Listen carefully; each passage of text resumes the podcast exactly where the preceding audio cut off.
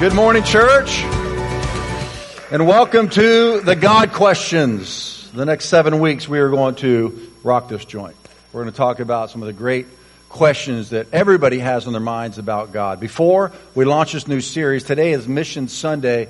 Uh, one of the main values of our congregation is touching the world. We have missionaries all over the world that we support. Uh, Mark is leading a revival down in Guadalajara. I serve uh, a network of about 100 churches down in Mexico. And uh, Stephanie is our missions director, the gal that was just up here. She oversees our missions ministry. And she asked me to give you a report on uh, my ministry trip last week or two weekends ago. So I'm going to do that very briefly, and then we're going to jump into the series. So, about 17 years ago, I was invited to go to these uh, this, this, network network of churches that was pioneered about 70 years ago. The apostle had died, and I went down there. And after a number of years, it became evident that the Lord was actually calling me to uh, step into this man's huge shoes and be the apostle over this organization. And so um, I've been going down there for 17 years. I love these people. They bus in from all over Mexico. Um, I was going to bring a picture. I totally forgot. Sorry about that. But there's like 40 pastors that show up to this national convention. About 500 congregants come from around uh, that area, of Mexico, South Mexico. We also have like 10 churches up here in northern Mexico. We also do a northern convention. Anyway, about every five years, it's not just inspiring God's people and then equipping the pastors. He does a major paradigm shift about every five years, I've noticed. And um, it, it's, it's profound and it's humbling to be in a position where God is going to do something major through churches.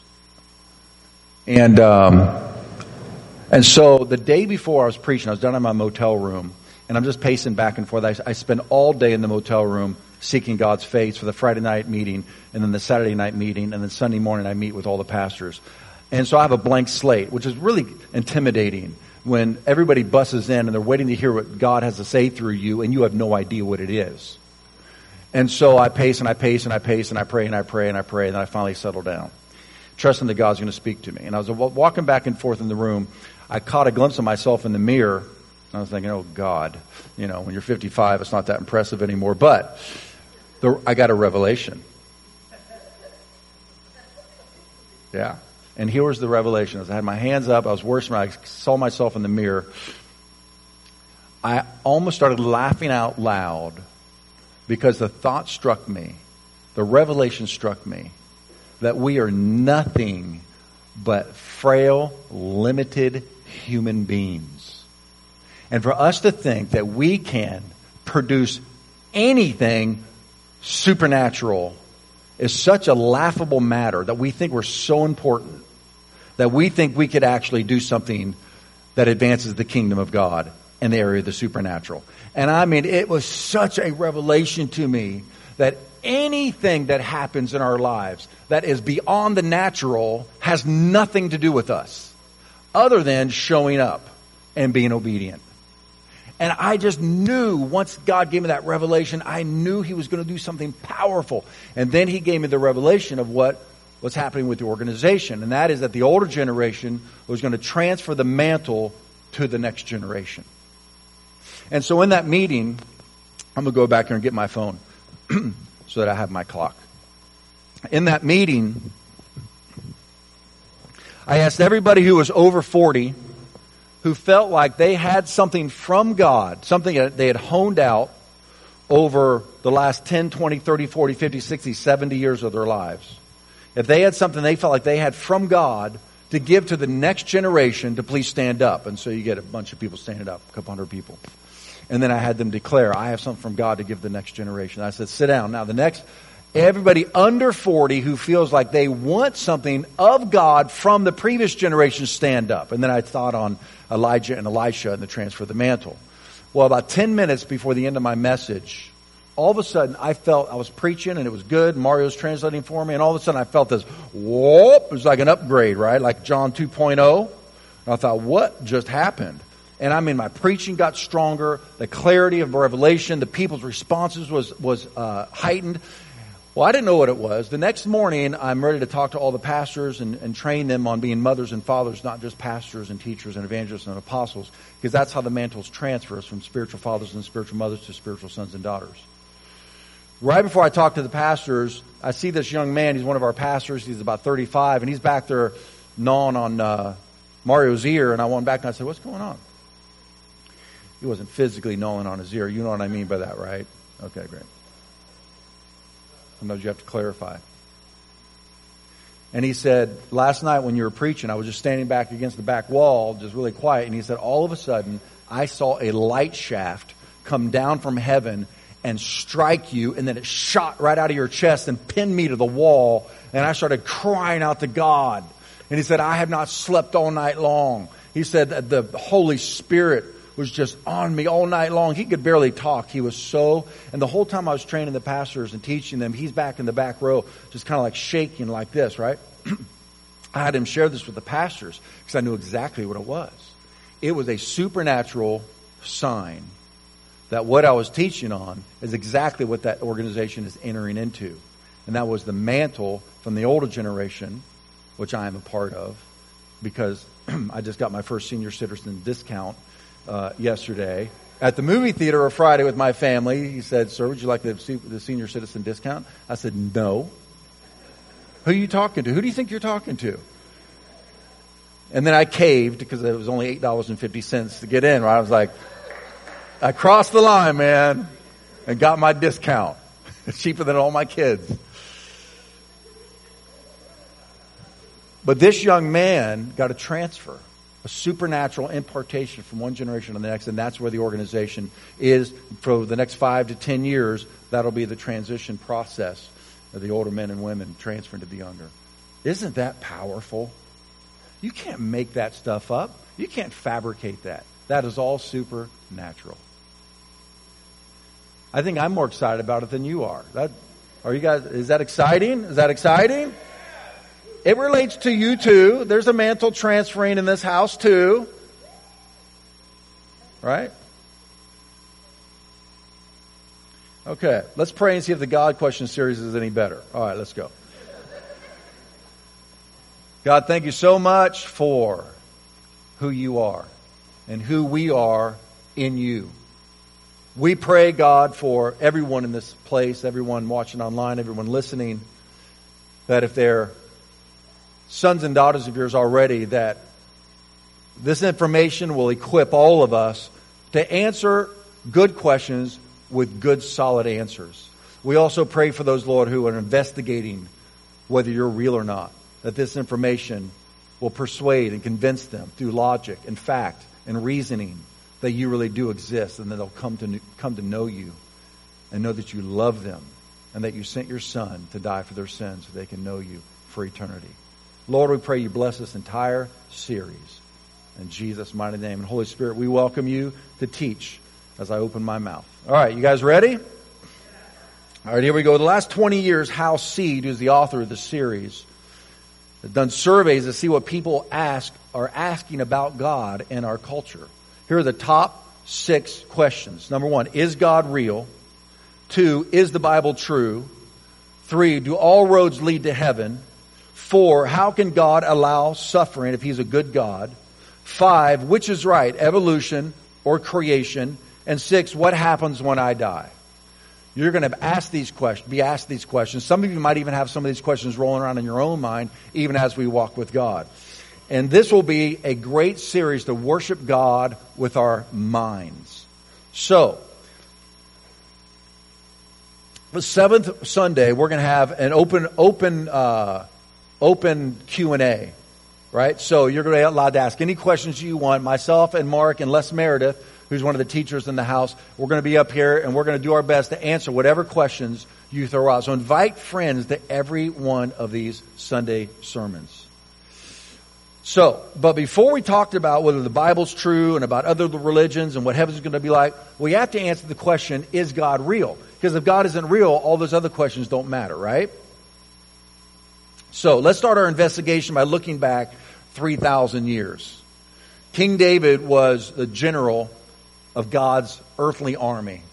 He brought um, economic prosperity, geographical expansion, and unity and peace throughout the entire nation of Israel.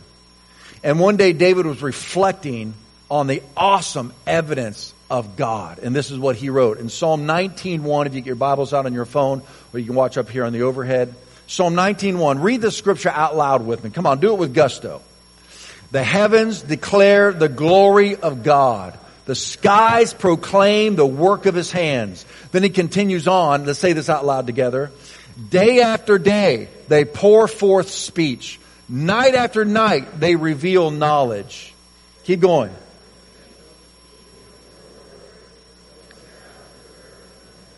Yet their voice goes out into all the earth, their words to the ends of the world. Day and night, the sun and its consistency, the way it gives heat to the world, it all points to God. This beautiful, masterful universe screams that there is a God. How many of you have ever just been awestruck by a moment of beauty in God's creation? I remember when I was a teenager, we used to go camping at the Mogollon Rim in Arizona. It's a 15, a 12, a 12,000, a 12,000 foot plateau. And I remember we go camping there and I'd be in my backpack just laying there. And I look up. You could not see black in the sky. Not a speck of black. It was all stars. As far as you could see. North, south, east, and west. And I used to just, I couldn't sleep. It was breathtaking. Is there a God? The stars say there is. But everyone wonders about God from time to time because it requires faith. Hebrews 11:1 says this, "Now faith is the confidence in what we hope for and the assurance about what we do not see." Now, if you think faith is for the weak, I mean, think about how often you use faith every day. You invest money in the stock market with faith that you won't lose it all. You start a new job with faith that they are going to pay you at the end of a couple of weeks.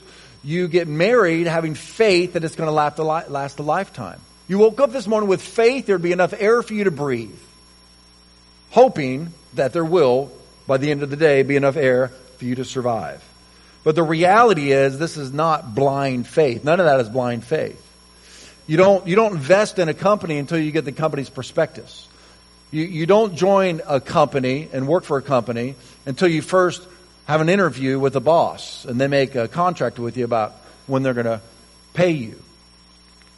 You don't get married unless there's a little bit of research done on the forefront. Do you know what my wife did, Mark? You know what Hope did?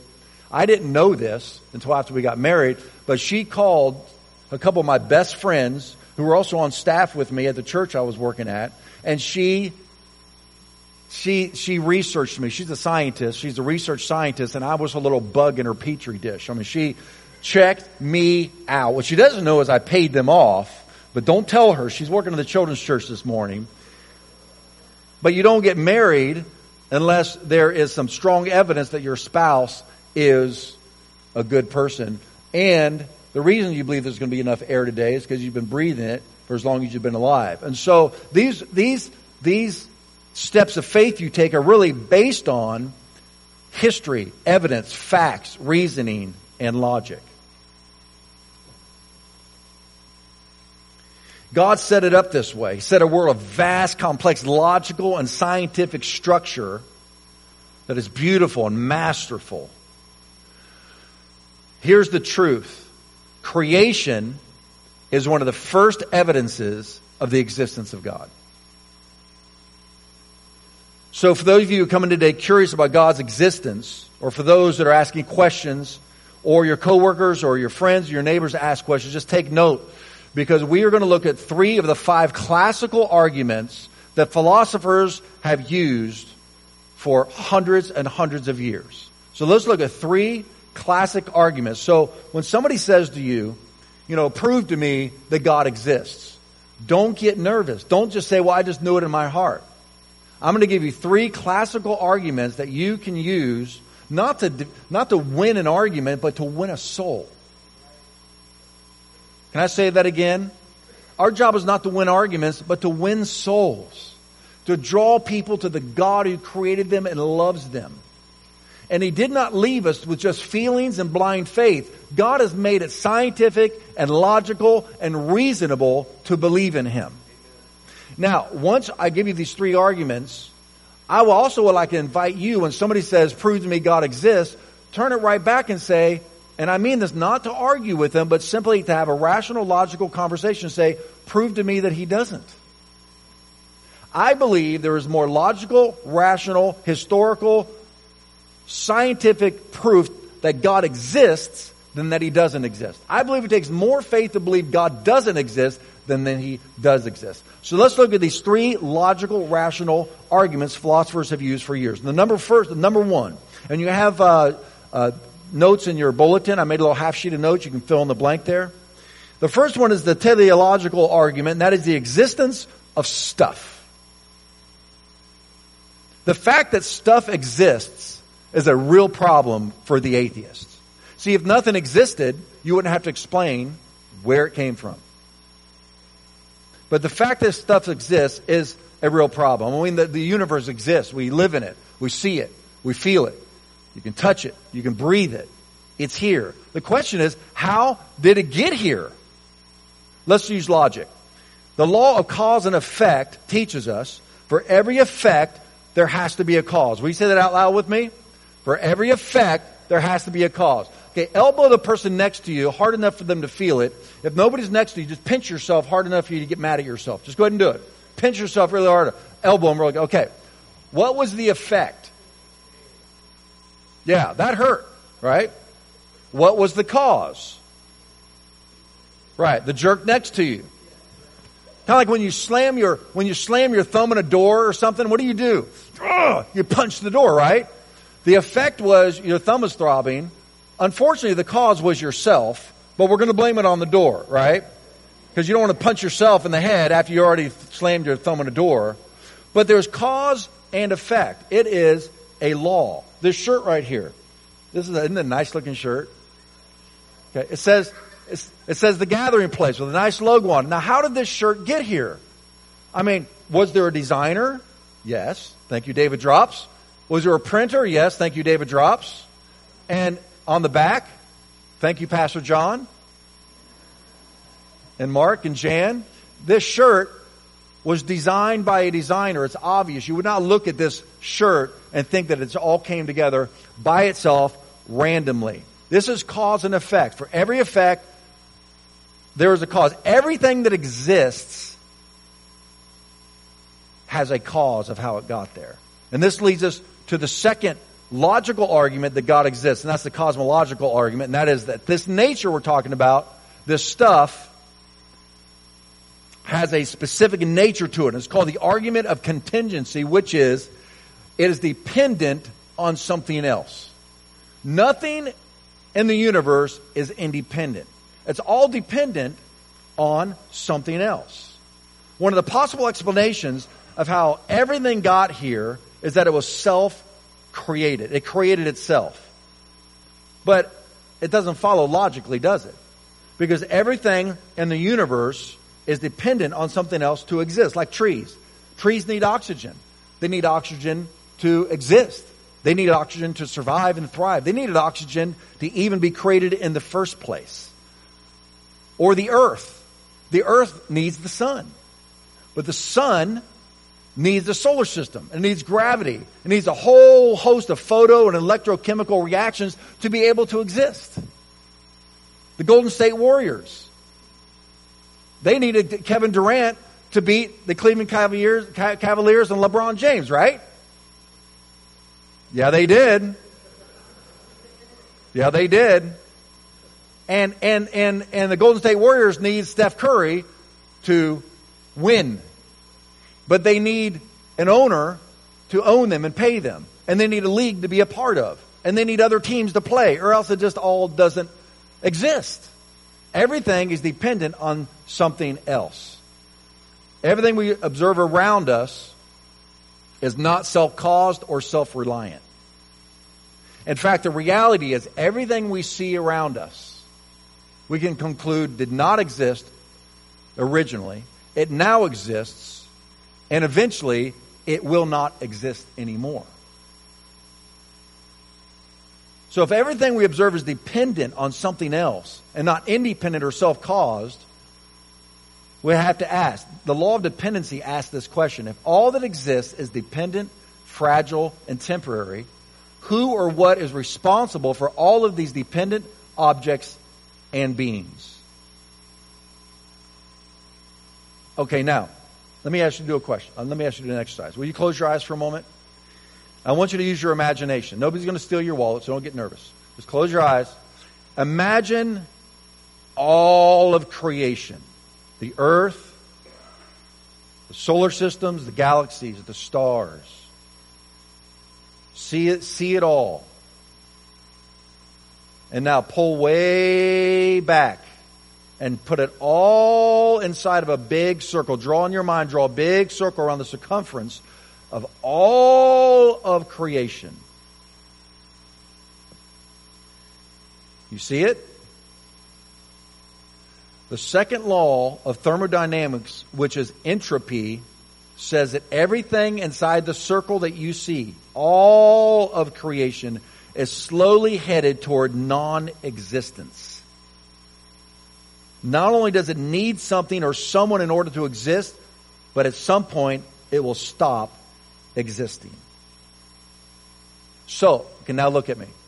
So here's the question. Where might the thing that caused all of this dependent stuff to exist in the first place be located? Inside or outside the circle? I mean, doesn't it make sense? If everything inside the circle, and this is the second law of thermodynamics, it's a scientific fact. It's a law that you leave something alone and it's going to deteriorate. Like a car. Buy a brand new car and just park it outside and leave it out there for a hundred years. What's it going to look like? A hundred year old car. I like Gary. He's old school. Can we detail that a little bit? It's going to rust with the elements. It's going to deteriorate. The metals are going to rust. The rubber's going to get fried by the sun. The electronics are going to wear out. And it's just going to deteriorate. Leave your house alone. Leave our house alone for about a day and it looks like an atomic bomb went off, right? But leave it alone and all the dust is going to come and it's just going to start to deteriorate. Leave food alone, it deteriorates. That's the law of entropy. So it's just the opposite of the law of evolution that says we're evolving and becoming better. The law of entropy says we are devolving. So we're dependent on something outside of ourselves to exist.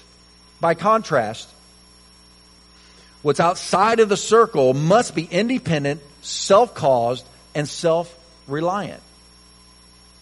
A being that is unlimited and all-powerful. That's why the Bible says the heavens declare the glory of God. The skies proclaim the works of His hands. God is saying, look at my creation. It screams of how awesome I am and how much I love you.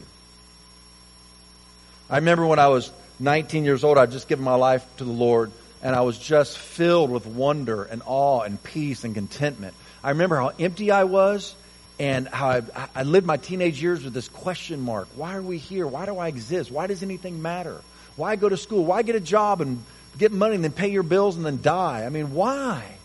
And when I gave my life to Christ, He put in me this sense of contentment, peace, and purpose. Well, I was partnering with a guy who was an atheist, and we used to have these amazing conversations. And I remember one morning he picked me up and I said, man, I saw the sunrise this morning. It was so awesome. He said, it's just a hot ball that just rises up out of the atmosphere and it's just going to eventually, you know, cease to exist and burn out. And I thought, that is so sad. I said, you know the difference between you and I? You look at that sunset and you think, well, that's pretty, but it's just there. I look at that and say, my dad is crazy awesome, man. Creation is here for us to worship God by looking at it and saying He's amazing, not to eliminate God from the equation. He did not give us our brains to eliminate Him from the equation, but rather to investigate Him and be in awe of Him. Now let's take it a step further rather than going way out into the galaxies, let's come a little closer home and let's do a little microanalysis. This here is a Pepsi can full of Pepsi. And I'm going to explain to you how this got here. Okay? Uh, millions of years ago, there was an explosion that came from nowhere and from nothing, and this big gargantuan rock came hurling through the atmosphere, and when it slowed down and it cooled down, then this warm, syrupy uh, liquid just came out of came out of it, and then million of years later, this aluminum came out of the water, and then it shaped itself around the liquid, and it fits perfectly into the hands of a human being who would have evolved millions of years later.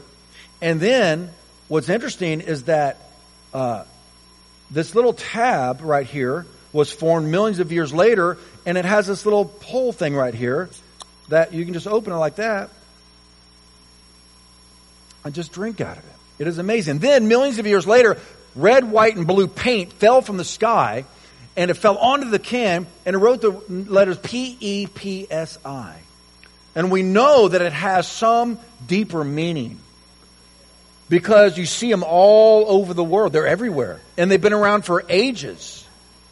And, and the primordial force also that created this also knew to put a little um, trademark right there inside the P. And you know that it is that, that, it, that it's, it's a primordial residence all throughout the universe because people say things like that it's the joy of cola and it's the choice of a new generation. Now, how many scientific explanations of the nature of matter and the origins of the universe would I have to give to you, convince you that this happened by chance? What are the odds that something this complex and comfortable and attractive might have come about by a result of random collision of molecules? It's just too carefully designed. I believe there were some smart people that sat in a boardroom and thought about the design, the shape, the size, the taste, the color, the logo, and then they said, let's make sure everyone on the planet gets a drink of one. Let's look at another example the banana. Now, this is amazing. On the back of it, there's three ridges, and on front, there's two ridges, and it's a little, has a slip surf, a, a, you know, a, a sticky, non, non-slip surface. Isn't that amazing? Think about it. And it's got a little pull tab, right? And when you pull it, it breaks right into three or four little pieces and fits right over your hand. Isn't that amazing? And it's got a little tip on it, and it faces your face, so it's perfect for eating. Isn't that amazing? And it's biodegradable. So when you throw the peel away, or if the banana just falls to the ground, it eventually, it's, it's self-designed so that it will enrich the soil so other fruit-bearing plants and trees will actually be able to use it for nutrition to continue to grow. So it's a never-ending source of nutrition and fruit. Isn't, isn't that amazing?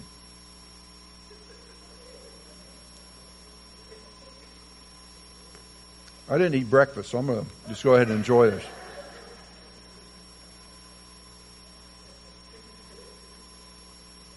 Now, you remember how Psalm 19 said that the heavens declare the glory of God? I'm going to argue that the tropical jungles do too. They scream that God exists. I mean, it's so intricate. Look at that the way that he designed it, it not only shows that God is smart, it also shows that he cares for his creation. The way he has created the earth and all that's in it works for us. It's for our good. It's like a father that was preparing life for his children. If you want a verse to share with a friend that supports this, look what the Bible says in Romans chapter 1 verse 20. For since the creation of the world. God's invisible qualities, like the Pepsi company, their invisible qualities, their invisible qualities, his eternal power and divine nature, their marketing ability, have been clearly seen by the Pepsi can, being understood from what has been made, so the people are without excuse. You see, believing in God is logical I remember having a conversation with an atheist here who came in our congregation. And after the service, we were talking, and he said he just doesn't believe in God. There's no evidence. I said, Isn't this an amazing theater that we get to uh, be in? He goes, Yeah, it's actually really attractive. I said, Isn't this wonderful? I said, You know, you see all the lights and you see all these wonderful, comfortable seats, and you see the aisles and the doors right where they are, and the stage and all this and all. It's just amazing. All the instruments up here. I said, Did you know that this just all randomly came together by collision of molecules and evolved over time? And we just showed up and we get to use this building? And he looked at me like, and I looked at him like, why would we call a person an idiot that would deny that there was a designer who thought of this theater in their mind first, then wrote it down on a blueprint, then handed it to an architect who handed it to a builder, who handed it to subcontractors, who had a foreman that ran all the subcontractors for the electricians and the, the drywallers and the carpenters and the and the chair people and the lights and all that, put it all together, why would we why would we say clearly a room like this, a building had a designer, you idiot, but the universes that are vastly more complex does not. What is that really about? And here's the third and last argument. The first argument is the teleological argument, that is, stuff exists. You got to explain it.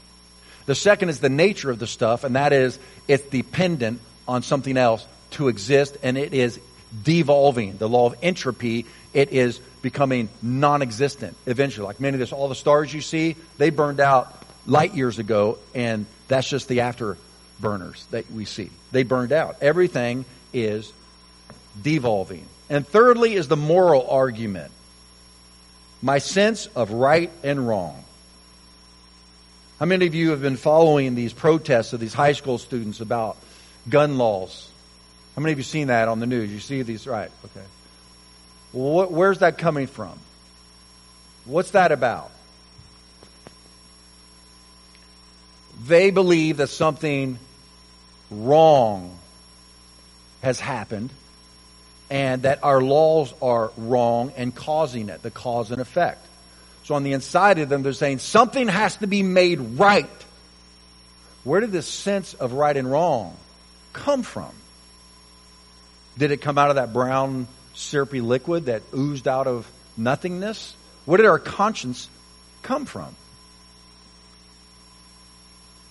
C.S. Lewis says this in his book Mere Christianity. My argument against God was that the universe seems so cruel and unjust. But how had I got this idea of just and unjust? A man does not call a line crooked unless he has some idea of a straight line. What was I comparing this universe with when I called it unjust? Anthropologists say this is a universal phenomenon. Morals can vary from person to person and culture to culture, but everyone has morals. Let me ask you this. How many of you know that you have fallen short of your internal moral standard at some time in your life? Raise your hand. Every day. Thank you, thank you, Bella, for helping Pastor Mark be honest. She had to raise his hand. I apologize on behalf of the teaching staff here at the Gathering Place Church. Where did this higher moral standard come from? You say, well, my parents taught me. Where did they get it from? Well, their parents taught. Where did they get it from? Well, they got it from church. Where did they get it from? Well, they, where did they get that? You have to keep backing up and backing up and backing up. Where did this higher moral standard come from? I remember one time I was sitting there with uh, a relative of mine who at the time was an atheist evolutionist, and we're watching this TV show called Mark and Olly. Mark and Olly were a couple Brits that would go find a, a tribe, a people group who had never had it had outside influence ever. No Bible, no Quran, no Buddha, no Confucius, no Muhammad, no other culture. And they lived with them for six months. And the film crew was there, obviously, to film the whole thing. And one night, the whole village was in an uproar. And so Mark and Olly went up to them and said, What happened? And one person said, well, the chief took another man's wife here in the village and then kicked the man out of the village, and everybody is upset about it. I'm sitting next to my relative. I went, How do they know that's wrong?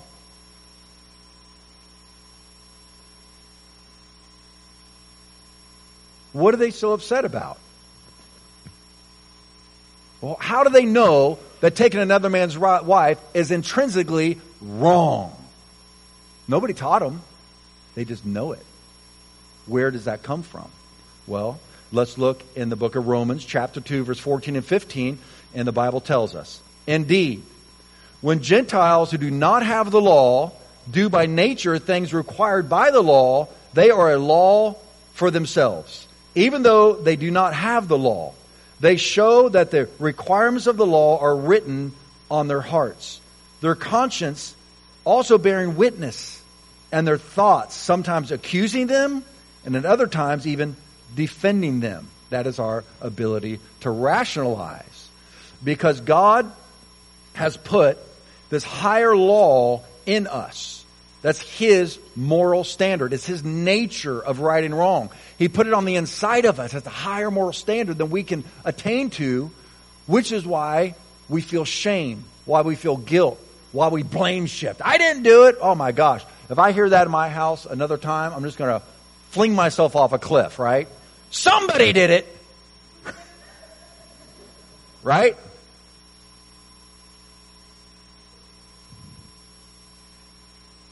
The cat can't open my trunk of my car and climb inside of it and forget to close it so the light stays on and burns out the battery in my car. The law of cause and effect says somebody's getting whooping.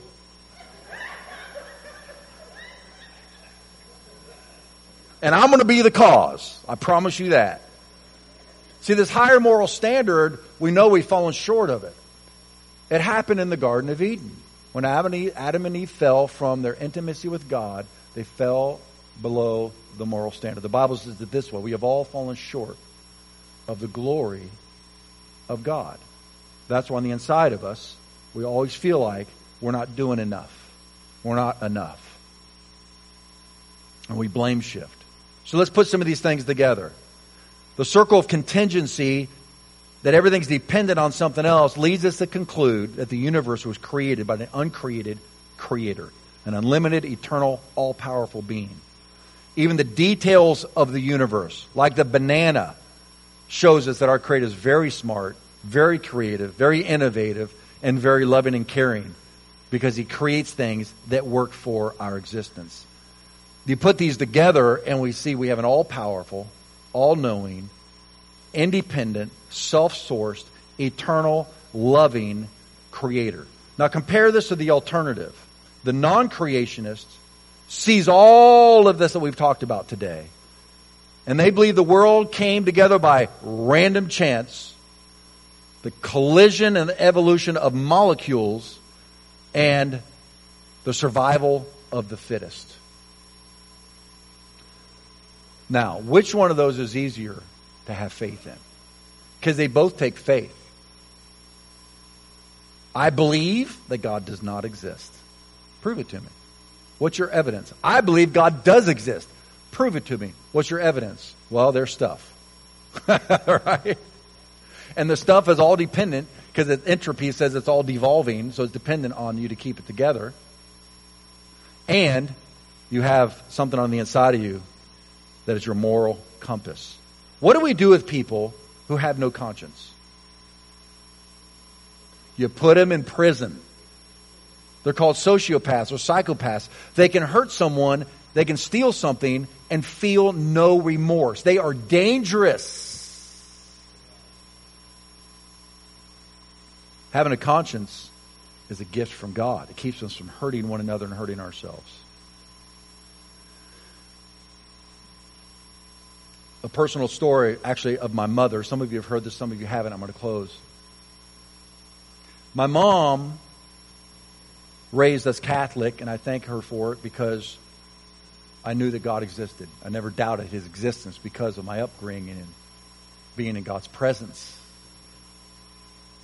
But she had the most difficult time believing he was a personal God? How could the God who created these galaxies, and we are a BB in the galaxies, we're like little ants crawling on this little dirt clod in the midst of these.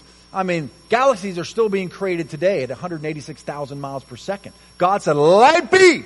And it's still being created this, to this day. They're finding new galaxies and solar systems. She said, how could this God be a personal God and care about me? That's what David even wrote in the Bible in Psalm 8. He said, why would God be mindful of man? And so she's sitting in a restaurant at the bar area waiting for her table, and she was with a friend, and they're talking, and this half lit dude walks up to her, taps her on the shoulder, and says, Excuse me, true story. My mom doesn't lie. And she said, He said, I don't know why God's using me, but He wanted me to come over here and tell you that He's a personal God. And she looks at him she told me I had never told a single soul because she felt bad about her doubt. In her mind, she had wrestled with this and wrestled with this and wrestled with this. She turned to see what her friend's thinking, and when she turned back, he was gone. I don't know if angels get lit or not, but what I do know, I don't know. I don't know. But what I do know is he was there and then he wasn't. And that settled it for her forever. The Bible says when God created everything, he called it good. And then he created you and I and he called it very good. This will take care of all self esteem issues. God, look, you're better than a banana.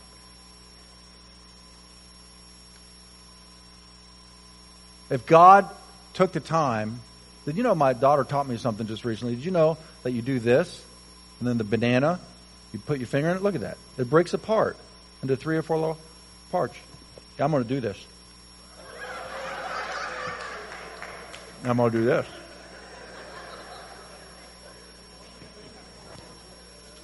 You break it apart, put it on top of your granola. It's amazing design. You are so much better than a banana or an ape or slime or a random collision of molecules. God made us, He made us good, but we fell. And so the Bible says in Romans chapter 6, 23, for the wages of sin, which is falling short of God's moral standard, is death. It is not doing good works to make up and balance the scales. That's not how it works. Everybody say this last part of this verse together. But the gift of God is eternal life in Christ Jesus our Lord. Because of sin and death being part of our world, many people are blind to the truth. That God exists and that He loves them. In order to be restored into the relationship, you need to come through His Son Jesus for the forgiveness of your sins and the restoration of your relationship with God. Maybe today the things I've said have made sense. Maybe you're willing to admit that God does exist. And that He's the creator, even of you. That He created you to be with Him.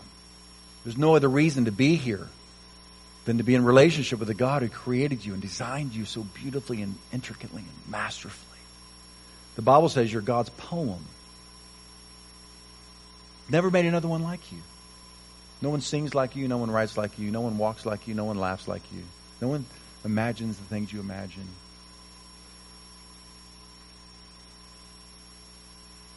He's inviting you into a relationship with Him, which means He's inviting you home. Would you like to do that? If you're here today and you've never given your life to Christ before for forgiveness of your sins and coming to God, would you like to do that today? Look at the Bible says in John 1:12. Yet to all who did receive him, to those who believe in his name, he gave the right to become the children of God. So what would keep you back from coming to him? Pride, fear, uh, loss of control? You know, I believe that most people believe in God. I think the real issue is do I trust him? And what I want to say to you today is God created all the universes, including you, and He holds every fiber together by His own being, including you. And He made you, and He holds it all together. Can you trust Him? Absolutely. So, for those today that do believe in God, you do trust Him, then we just worship Him. We serve Him and serve His kingdom and serve humanity with the gifts He's given to us.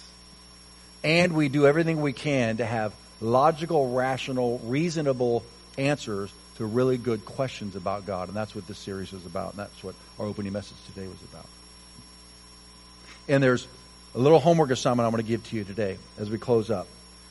One, pick up a copy of the God Questions book in the lobby. They're $10. All the connect groups, all the small groups are following along this series. So this week when you go to your small group, uh, there's a, a, book out front, $10, and it's a daily devotional. You read six chapters. The chapters are like a page and a half. And every day this week, you will meditate and do a little reading on this topic right here. Is God real? Then you're going to come together with your connect groups and you're going to discuss this. It'll be a great equipping for you to be able to share with friends that don't believe in God yet. It'll also be uh, great for those you invite to your small groups who can come closer to God. And then meet with a small group this week. Read chapters 1 through 6 in the God Questions book. Invite someone to join you next week for this, for Is the Bible True? Which is what we'll hit next week. And then memorize Psalm 19.1. For those of you today that have, have not given your life to Christ yet, today is your day. God is wooing you. God is calling you. God is drawing you. He knows you by name. He made you. And He wants to be in relationship with you. But you have got to say yes. So I'm going to ask if you'll just close your eyes with me for a moment. And I want us to pray a prayer. You're in here today and you're ready to come to this God who created you and loves you and is calling you today. Would you just invite Him in right now? Just tell him right where you are. Say, God, I do believe in you. And I do believe that you sent your son to die for my sins because I have fallen short of your moral standard. And I'm giving my life to your son today. Tell him right there, right where you are. I'm giving my life to Jesus. And I receive the forgiveness of my sins.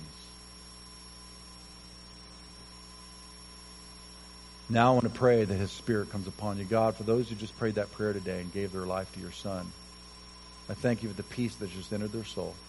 And I pray your presence and your Spirit now come upon and rest upon them and give them confirmation from your presence that they are now your son or your daughter and they will spend eternity with you forever.